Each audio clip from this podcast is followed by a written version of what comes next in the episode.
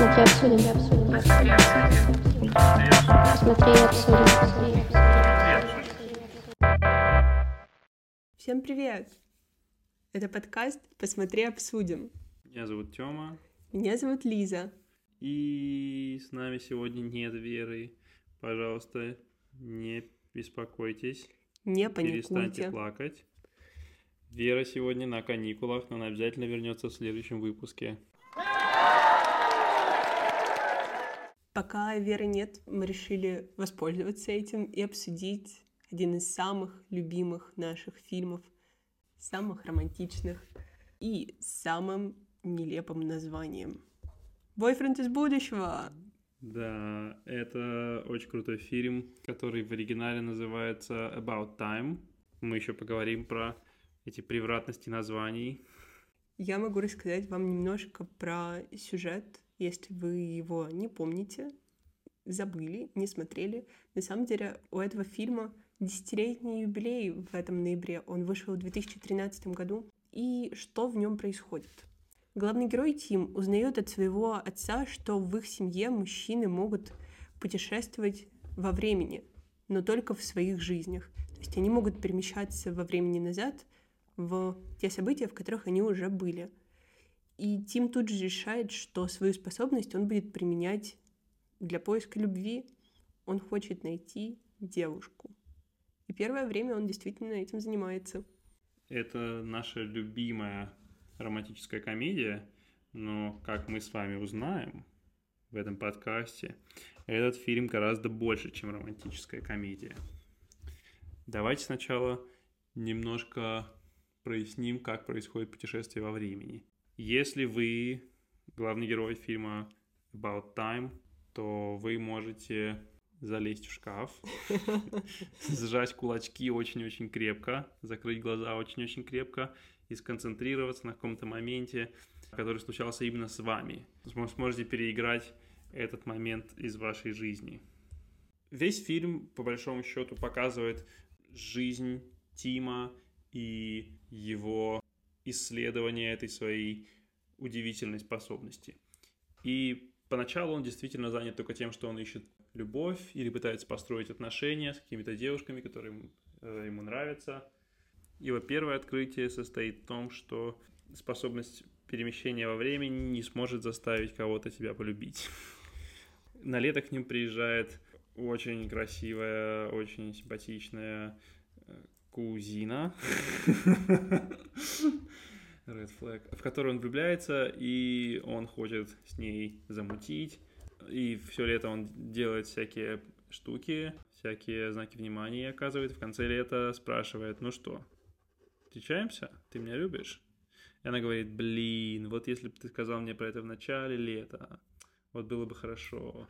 Тогда он, естественно, флешбэчится во времени, в середину ее лета, говорит ей, я тебя люблю, ну чё, давай встречаться. И она такая, «М, давай посмотрим, как пройдет лето. В конце лета снова, э, снова э, спроси меня, и тогда, тогда я тебе дам ответ. Это, наверное, один из самых смешных моментов фильма. Да, после того, как он принимает это за то, что его отвергли, он чувствует себя грустно, подавленно, решает, что он кинав, и уезжает в Лондон. Когда он переезжает в Лондон, чтобы стать адвокатом, он знакомится на слепом свидании с девушкой Мэри, которая играет Рэйчел МакАдамс, и понимает, что да, это любовь его жизни. Ему даже не приходится на этом свидании ни разу отматывать время, время потому что все проходит так естественно и замечательно. Но когда он возвращается домой с этого замечательного свидания, ему приходится отмотать время, чтобы помочь другу. И тем самым потерять это знакомство с Мэри. Для того, чтобы снова с ней встретиться, ему приходится много раз пользоваться своей способностью и оказываться тем самым бойфрендом из будущего. Давайте обсудим, что это за дурацкое название и почему оно взялось, пока мы здесь. Рэйчел МакАдамс, которая играет Мэри, уже снималась в фильме «Жена путешественника во времени» и... Да, где-то за пять лет до выхода этого фильма, по-моему. Да, в 2009 за 4 года, а также в «Полночи в Париже». Тоже фильм про путешественника во времени. Да, правда, ни в одном из этих фильмов, как, в общем-то, и в About Time, она сама во времени не путешествует. А в About Time она вообще даже про это ничего не знает. Да, и сама актриса шутила в интервью, что она уже столько снималась в тайм-тревел фильмах, что ей бы хотелось уже хоть на секундочку перенестись хоть куда-нибудь. Не сниматься в этих Да, и из-за того, что фильм «Жена путешественника во времени» уже был, русские переводчики решили, что возьмем-ка мы название About Time и сделаем из него что-то совсем несуразное, не отображающее суть фильма. Да, мы просто, наверное, краем глаза прочтем сюжет, увидим, что, а, путешествие во времени, а потом они начинают встречаться, а, окей.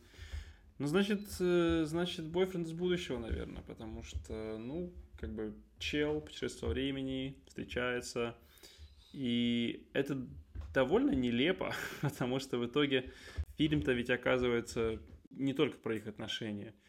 Обычно в романтических комедиях в центре находятся отношения э, женщины и мужчины, ну или, во всяком случае, отношениями женщины и мужчины все заканчивается, и как бы они оказываются самым важным в этом фильме.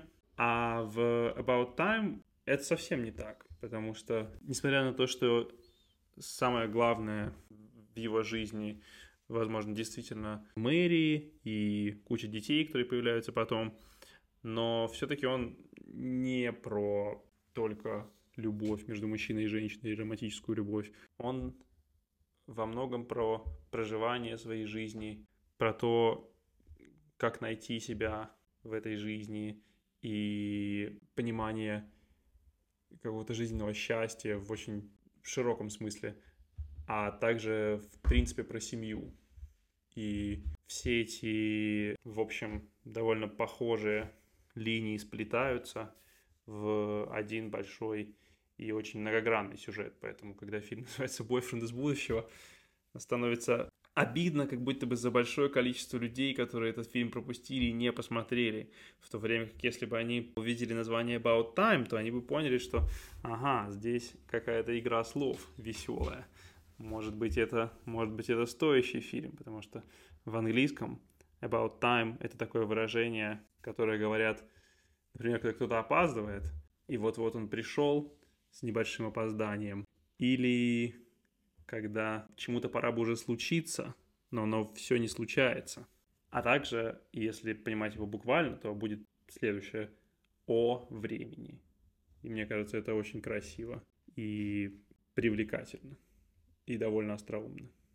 Мне кажется, что этот фильм отличается от романтических комедий также тем, что нам показывают жизнь героев после того, как они сошлись. Да, да, да. То есть э, это буквально происходит в первых пол... Ну да, первые, первые полчаса 20, фильма. 30 минут фильма. Да, они начинают встречаться, но и на этом их жизнь не заканчивается, как в ромком. Да, потому что, например, мы вспомним «Не спящих в Сиэтле» или «Вам письмо», или «Как Или достать «Поцелуй на парня удачу». за 10 дней». Да, все они. Все они заканчиваются началом настоящей истории героев, что они встречаются, целуются, договариваются, что они будут встречаться, а дальше... И уходит в закат. Да, дальше мы не знаем, что происходит. В то время как Тим и Мэри создают семью, мы видим их свадьбу, мы видим их отношения с родителями друг друга, то, Их как они... отношения между собой, и не только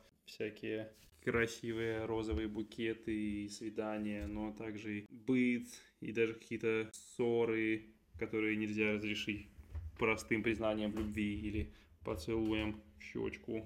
Да, это то, что выделяет этот фильм среди остальных фильмов про любовь и делает его таким ценным и важным и приятным для пересмотров. Одна из наших любимых линий из наших это линия отношений Тима и его отца, Да. которого играет Билл Найи. Да, вообще надо сказать, что в, в этом фильме играет очень много знаменитых британских актеров, э, которых мы видели в Гарри Поттере и в Реальной любви. Там играет чувак, который играл дядю Вернона, там, собственно, играет Дон Хелл Глисон, э, главного героя, а Дон Хелл Глисон — это сын Брэндона Глисона. Оба они играли в Гарри Поттере. Один Грозного глаза Грюма, а второй Билла. Уизли. Кто там только не играет. Да. С самого начала фильма нам показывают, что отношения с отцом будут очень важными для главного героя. Во-первых, потому что его играет Билл Най. А, Да, и Билл Най всегда очень смачный и яркий, и его невозможно не заметить. Ну, вы же помните, что он играл Дэвид капитана Джонса. Щупальца из. «Пиратов Карибского моря». А во-вторых, потому что у них очень хорошие, очень дружеские, приятные, даже какие-то немного настораживающие, настолько они э, хорошие и естественные, органичные отношения с отцом. Они шутят, они могут рассказывать друг другу секреты и делиться своими впечатлениями. То есть это, как говорят американцы, sweet spot, когда ты со своим папой одновременно и в каких-то хороших отношениях, как сын и отец, но кроме этого вы еще и лучшие друзья. Вы играете настольный теннис, э, смотрите вместе фильмы, ходите на пикники на пляж, и отец — это тот человек, к которому вы можете прийти с вашим самым скребущим душу секретом или переживанием.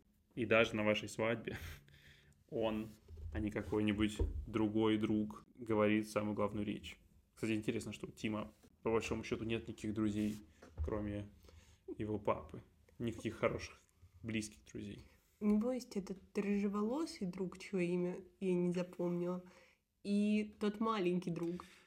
Да, это, это, это правда, и они Но- часто как бы находятся рядом с ним, но нам ни разу не показывают, чтобы они как-то э, о чем-то важном или тревожащем их разговаривали. А с рыжим чуваком они вообще ни разу не разговаривали за весь фильм, просто всегда типа там ря- рядом. И именно папа не только рассказывает ему об этом чудесном даре, но и становится его наставником в использовании перемещения во времени.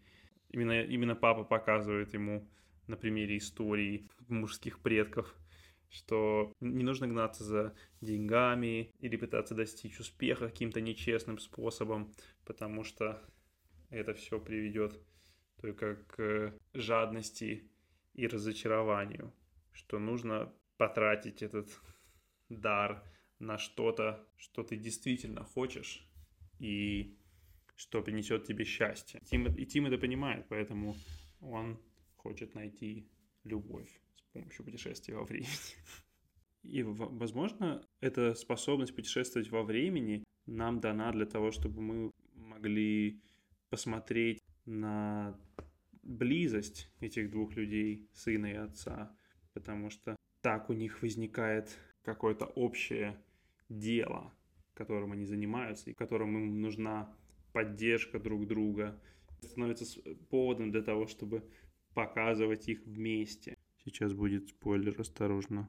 И в какой-то момент это происходит после папиной смерти. Они продолжают общение в этих буферных зонах, в которых папа уже знает, что он умрет, и Тим знает, что он умрет, но они находятся в прошлом по отношению к смерти и знанию о смерти и могут пообщаться о будущем. И тут они в буквальном смысле сбегают от всего остального мира и могут провести время наедине во всех смыслах, которым только это выражение наделено. Я думаю, что этот фильм во многом еще и про настоящую дружбу, которая завязалась между такими близкими людьми, как отец и сын. Поэтому один из ключевых и каких-то рубежных моментов кино — это смерть папы. Потому что после нее Тим остается наедине со своим даром и во многом впервые приобретает самостоятельность. И можно сказать, учится плавать. Может быть, вы тоже замечали, что в начале фильма нам показывают на стене комнаты Тима большой плакат с Эмили. И мне кажется, что это не просто так, потому что обоих этих персонажей важная часть их идентичности — это умение замечать какие-то маленькие вещи, которые делают их жизнь приятнее, наполненнее, интереснее. Но если Амели умеет это делать с самого начала, и во многом это становится способом справиться с неловкостью среди других людей и как-то находить себе занятия, как когда и трудно общаться с теми, с кем она хочет пообщаться, то Тим учится этому через многие трудности жизни. Перед своей смертью отец Тима дает ему совет проживать день дважды. И когда Тим прощается с ним, он впервые решает это сделать. И нам показывают, как первый раз он проживает этот день тревожно, беспокойно, в спешке, как он грустно путешествует через этот день. И во второй раз он уже знает, что в этом дне произойдет, и может обращать внимание на маленькие детали вроде того, как вежливая бариста с ним общается, или как он поддерживает друга во время тяжелого рабочего заседания, или как они бегают по атриуму.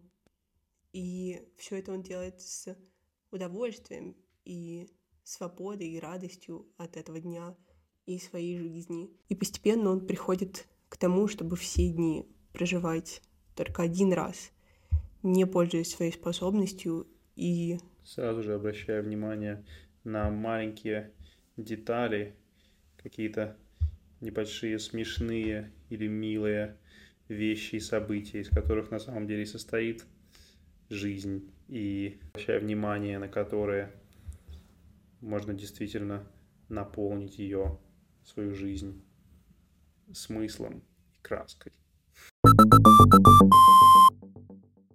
Почему нам этот фильм нравится? А он действительно нам очень нравится. Я, мы посмотрели его не так давно, и он уже стал одним из наших любимых фильмов, заняв место в двух очень разных моем и Лизином списках любимых фильмов. Чему тебе он нравится?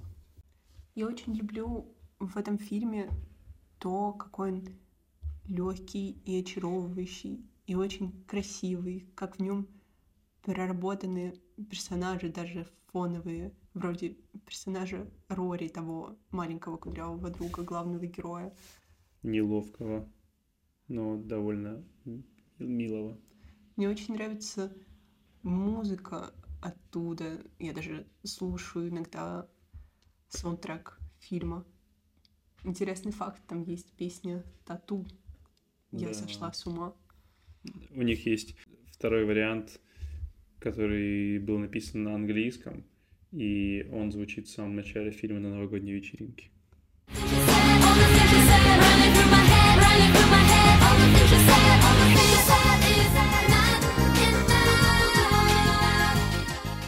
Каждый раз после просмотра этого фильма я чувствую себя очень обнадеженно, как будто мне сказали, да, все будет в порядке. И это приятное ощущение. И, наверное, еще несколько дней я хожу и смотрю на всякие деревья и думаю, да, жизнь живем только один раз. это такое смешное, но хорошее ощущение. И я каждый раз очень благодарна фильму за него.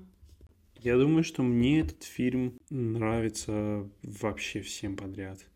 Мне нравятся какие там приятные пейзажи, вроде домика у моря, родителей Тима, где они играют в теннис, загорают, читают книжки летом, ходят на пляжные пикники каждый вечер. Мне нравятся их комнатки, сделанные неброским стилем. Наверное, все декорации фильма — это какие-то такие места, в которых я хотел бы жить свою жизнь.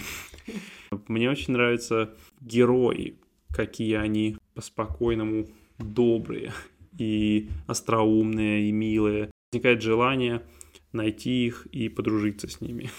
И собрать с ними какую-то большую веселую компанию друзей. И все друг друга понимают и относятся с любовью. И, в общем, чувствовать себя в этой компании как под очень уютным одеялом. Мне нравится, что в отличие от многих других ромкомов, этот фильм довольно неспешный, он лишен погони, как, например, в фильме «Поцелуй на удачу», где главная героиня постоянно пытается что-то успеть прямо сейчас, и у нее все время как будто бы она вот-вот опоздает. Потому что этот фильм не про кризис. Мне кажется, так размеренный темп фильма помогает нам прийти к мысли о том, что жизнь довольно длинная. И даже если вам кажется, что прямо сейчас вы что-то не успеваете, вы что-то не можете сделать, чего-то не можете добиться, это не означает, что мир рухнул. Просто прямо сейчас что-то идет не так, но это закончится, и вы сможете попробовать еще раз. А кроме того, ваша жизнь, ваша жизнь гораздо больше, чем эта неудача. Ваша жизнь — это вся ваша жизнь. А теперь мы переходим к нашей любимой рубрике «Интересные факты о фильме». Давайте начнем с того, что фильм снял Ричард Кертис. Это автор И режиссер таких фильмов, как «Реальная любовь», и, «Ноттинг Хилл», и, фильмов про мистера Бина, да, а также знаменитый Бриджит Джонс.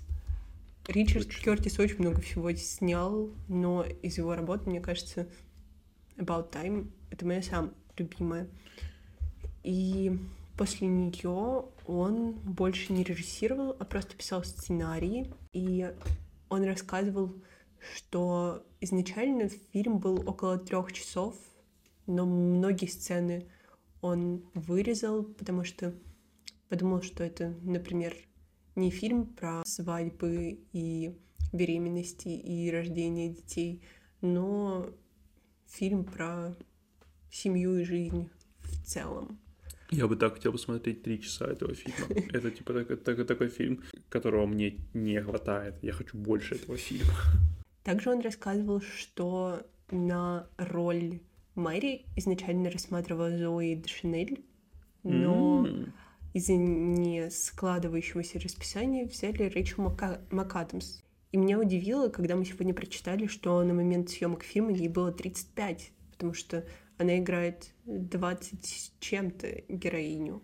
А на роль Тима Донала Глисона тоже взяли не сразу. М, Было прослушивание 20-30 других актеров, но, как говорил Ричард Кертис, Донал был единственным, кто принес в героя теплый юмор, и это было приятно и то, что нужно. Да, фильм, кстати, несмотря на вот все эти душные рассуждения, которые мы там тут э, изливаем, он довольно смешной. Там много по-настоящему смешных, э, таких типа разрывных шуток, и даже и черных, что его, мне кажется, выгодно выделяет среди других ромкомов и, опять же, делает этот фильм довольно объемным. Что, типа там есть всякие разные штуки. И если бы не название, если бы не афиша и не похожесть чем-то внешним на остальные ромкомы, я бы вообще даже, честно, и не подумал, что его можно отнести к ромкому. Сегодня было не очень много интересных фактов, но на самом деле, когда я искала статьи, они все были датированы в основном 2013 годом. Про «Сумерки», например, когда я искала статьи, они продолжали выходить и выходить, потому что ну, это культовое явление. А это все таки фильм, который остался в том времени. Ну, для критиков, по крайней мере, что, несмотря на то, что его пересматривают, Мы Он- с тобой. да. Это все-таки не тот фильм, про который пишут статьи.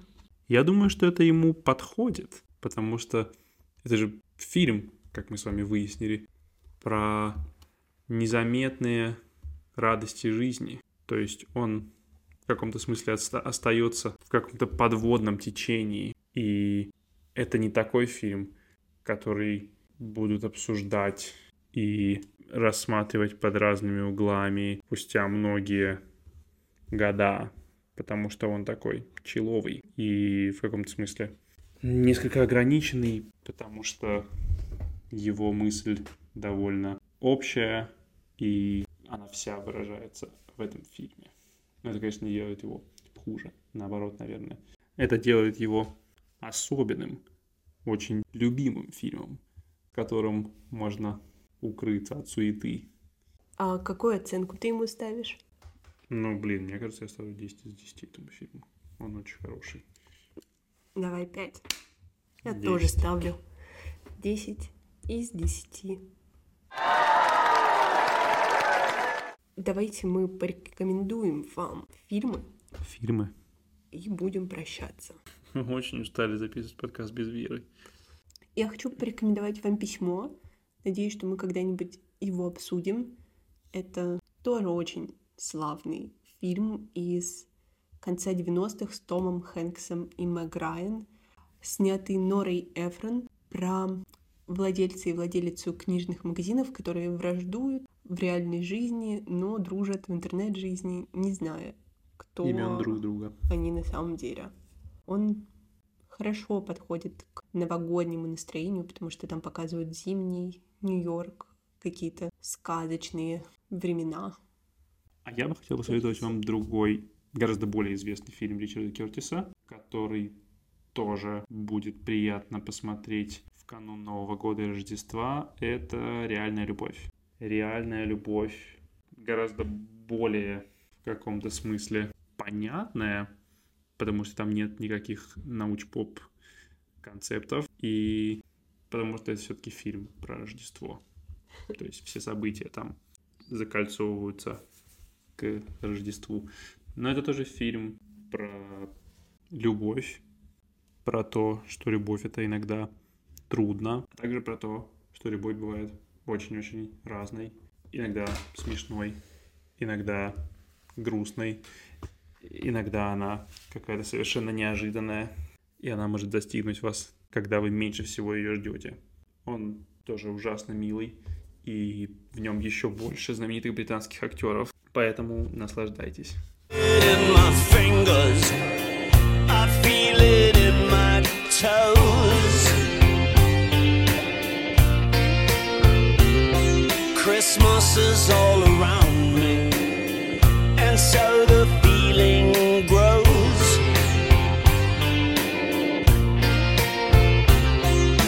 Если мы все-таки найдем еще сколько-то интересных фактов, то обязательно опубликуем их в нашем телеграм-канале. И для вас это повод на него подписаться, если вы еще так не сделали. Также, пожалуйста, ставьте свои лайки на тех платформах, где вы слушаете наш подкаст, потому что это еще начинающий подкаст, и каждый лайк, комментарий нам очень важен и приятен. Support your local podcasting studio. Спасибо большое, что сегодня слушали этот подкаст. Надеюсь, что для вас он открыл или переоткрыл такой замечательный фильм, как «Бойфренд из будущего». До встречи на следующем выпуске, а сейчас слушайте и угадывайте, что вас ждет. She's from New York City. The Big Apple. She moved here after a bad breakup. She's single? Got a job delivering DVDs for Netflix. DVDs for Netflix. I'm like her only friend in town. She needs friends. Это был подкаст «Посмотри, обсудим». Всем пока и до встречи. Пока-пока.